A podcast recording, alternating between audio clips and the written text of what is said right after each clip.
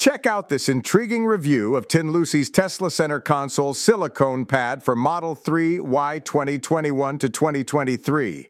Discover the pros, cons, and whether it's worth it by following the link in the show notes.